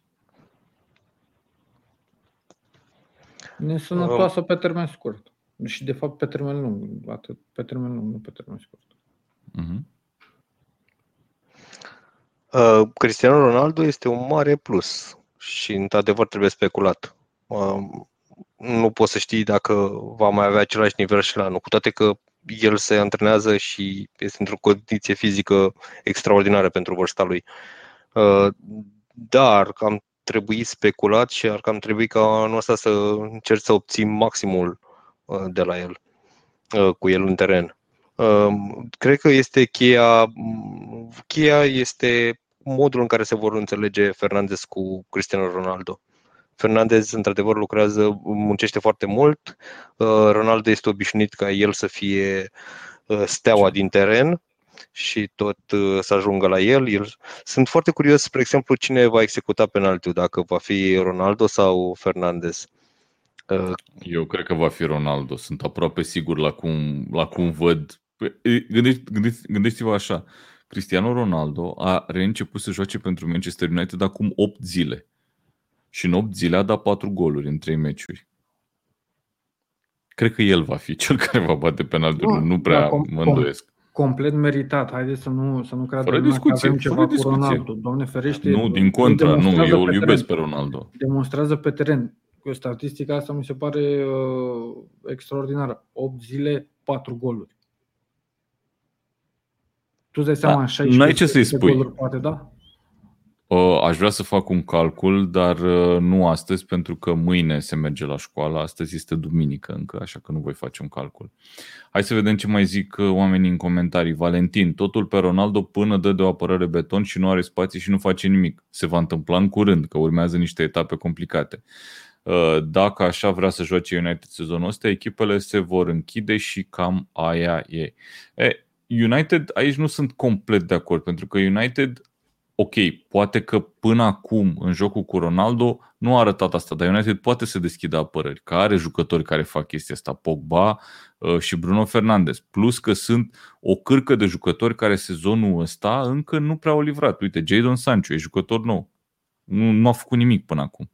Uh, Greenwood, cât nu a fost Ronaldo, el a fost principalul marcator al echipei. E e cu duș și întors asta. Nu știu, cred că vor desface și, și apărări mai tari. Să spunem că pentru Manchester United urmează un program destul de dificil după etapa asta, etapa următoare cu Aston Villa, apoi Everton, Leicester, Liverpool, Tottenham, Manchester City. Astea sunt meciurile din luna, din următoarele șase etape, să spun. Un program destul de dificil pentru United. Și după aia, după sfârșitul lui noiembrie, e pe verde tot, până, până prin martie aproape. Vom vedea. E uh, o echipă, pentru mine, echipa mea e peste așteptările mele, cel puțin, la, până la momentul ăsta. Uh, bun, păi nu știu, mai avem ceva de, de adăugat pe meciul ăsta sau mai luăm ultima discuție cu retrogradarea și, și închidem? Poate vor și... Hai cu retrogradarea și nu Newcastle. Bun. Um, ne uitam la cote un pic la partenerul nostru Betfair și acolo pe Betfair o să găsiți două tipuri de cote. O să găsiți cotele de sportbook, care sunt cotele normale stabilite de casa de pariuri și cele de la exchange, cele care sunt stabilite de oameni care pariază împotriva unui eveniment, să spunem. E, sunt diferite, asta e important. Uh, în mod cert, la ambele, lider este Norwich la cota retrogradării. Asta nu cred că e o surpriză pentru nimeni. Are 1,36 la Sportsbook și uh, 1,41 la Exchange. Ok, o cotă safe. Care credeți că este următoarea la Exchange? La cele care pariază oamenii unul împotriva celuilalt. Care ar fi următoarea? Barley. Ok, Claudiu? Burnley, fi spus și eu.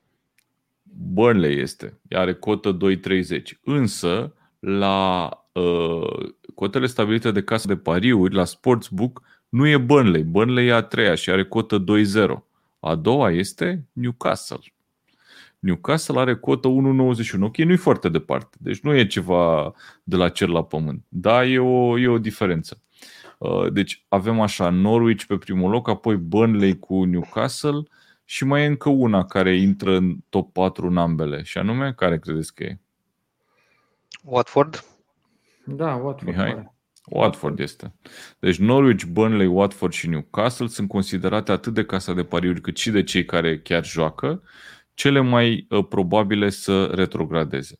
Și apoi următoarea la ambele este Crystal Palace, 3,55 la uh, Exchange și 2,88 la Sportsbook.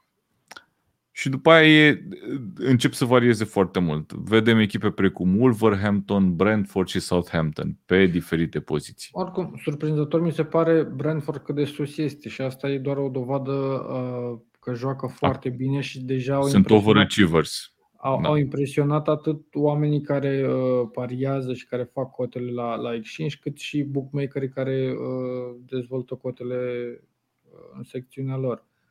Uh, cred că fanii care pariază văd Burnley pentru că se uită la meciuri și văd cât de uh, slab e mult, sau nu, poate nu e corect spus slab, ca un fotbal mai puțin calitativ și de asta îi văd la retrogradare sau și-ar dori să retrogradeze. Mai degrabă cred că asta e, da. Iar, uh, iar Newcastle este dată de bookmaker ca și favorită la retrogradare sau printre favorite la retrogradare pentru că are un început destul de slab și nu a obținut destul de multe puncte. Cu siguranță dacă leagă trei victorii la rând, va sări și va, va, va pleca din zona respectivă. Da, dar uh, uite, să ne întâlnim la Tackle Show după alea trei victorii la rând, te rog. Adică să fim uh, chiar noi, să fim aici. Așa a zis și Dan sezonul trecut când nu mai câștigă Newcastle niciun meci până la finalul sezonului și a câștigat suficient. Și a terminat destul de sus. Da, da, da. Față de Arsenal. Ok, uh, da, acum la modul serios. Pe care le vedeți voi, în afară de Norwich, care le vedeți voi cele două retrogradate? Păreri personale, uite, o să, o să încep eu. Uh, eu le văd retrogradate pe Newcastle și pe uh, Watford. Acum, la ce am văzut până, în fotbal până acum? Păi uh, tocmai ce ai spus că Newcastle joacă bine, că ai văzut meciul cu Leeds. Și Watford am zis că joacă bine. Asta nu înseamnă că nu, nu retrogradează. Păi te contrazici singur. Păi, păi de stai puțin, că poți să joci bine. Newcastle a mai retrogradat toată jucând bine, să nu uităm. Anyway, hai să... N-am eu dreptate, spuneți-mi voi. Um, eu cumva îmi și doresc să retrogradeze Burnley.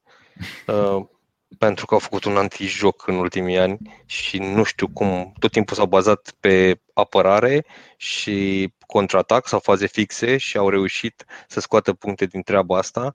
Nu-mi place ce joacă Burnley, îmi pare rău pentru ei, n-au, din punctul meu de vedere, în afară de apărare, restul lotului e praf, deci cred că va fi una dintre cele trei retrogradate. Uh, pe de altă parte, Newcastle cred că își va reveni, cel puțin în a doua parte a sezonului își va reveni, nu-i văd retrogradând uh, mai repede Watford. Ok, Burnley-Watford zici tu. Da, da. și cu părere okay. de rău Watford, pentru că îmi place cum ce, ce joacă în atac. Ok.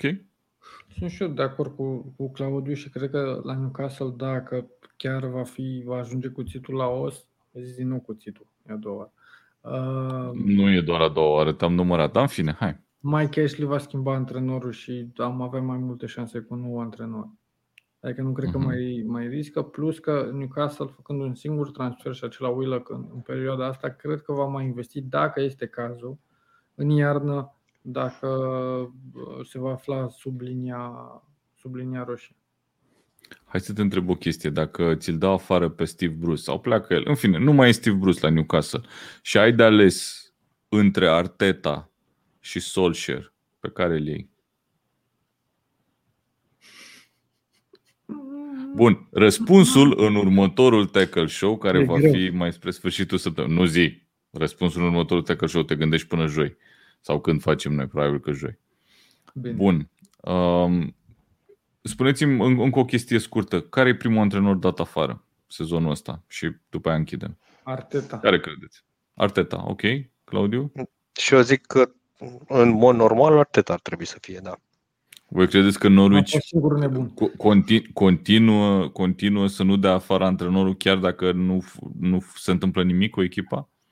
Norwich, nu netransferând vin... nimic important, practic mi se pare o echipă făcută din petice, jucători aduși de până, care nu erau titulari, îi încearcă, eu cred că și-au asumat treaba asta în momentul în care nu investești bani, ești în Premier League, ai nevoie de un lot ca să te țină acolo, nu, nu cred că cred că au luat în calcul că este probabil să și retrogradeze. Ok. Uh, eu sincer cred că Norwich totuși va, va, va schimba managerul, pentru că ei ce au făcut? Ei sunt practic în exact aceeași situație în care au fost acum două sezoane.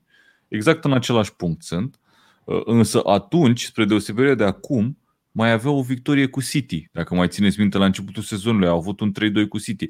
Se mai întâmpla ceva, mai exista mai exista un motiv de a, de a se gândi uh, la un viitor în care ar fi în continuare în Premier League. Acum uh, motivele alea nu există. Pur și simplu nu există. Anyway, uh, vom vedea. Rămâneți pe Tackle Show pentru că veți afla cine va fi următorul manager schimbat. După ce va fi schimbat, bineînțeles că nu înainte, nu avem de unde ști. Bun, guys, vă mulțumesc foarte mult pentru uh, timpul și energia voastră din seara asta. A fost o discuție foarte mișto.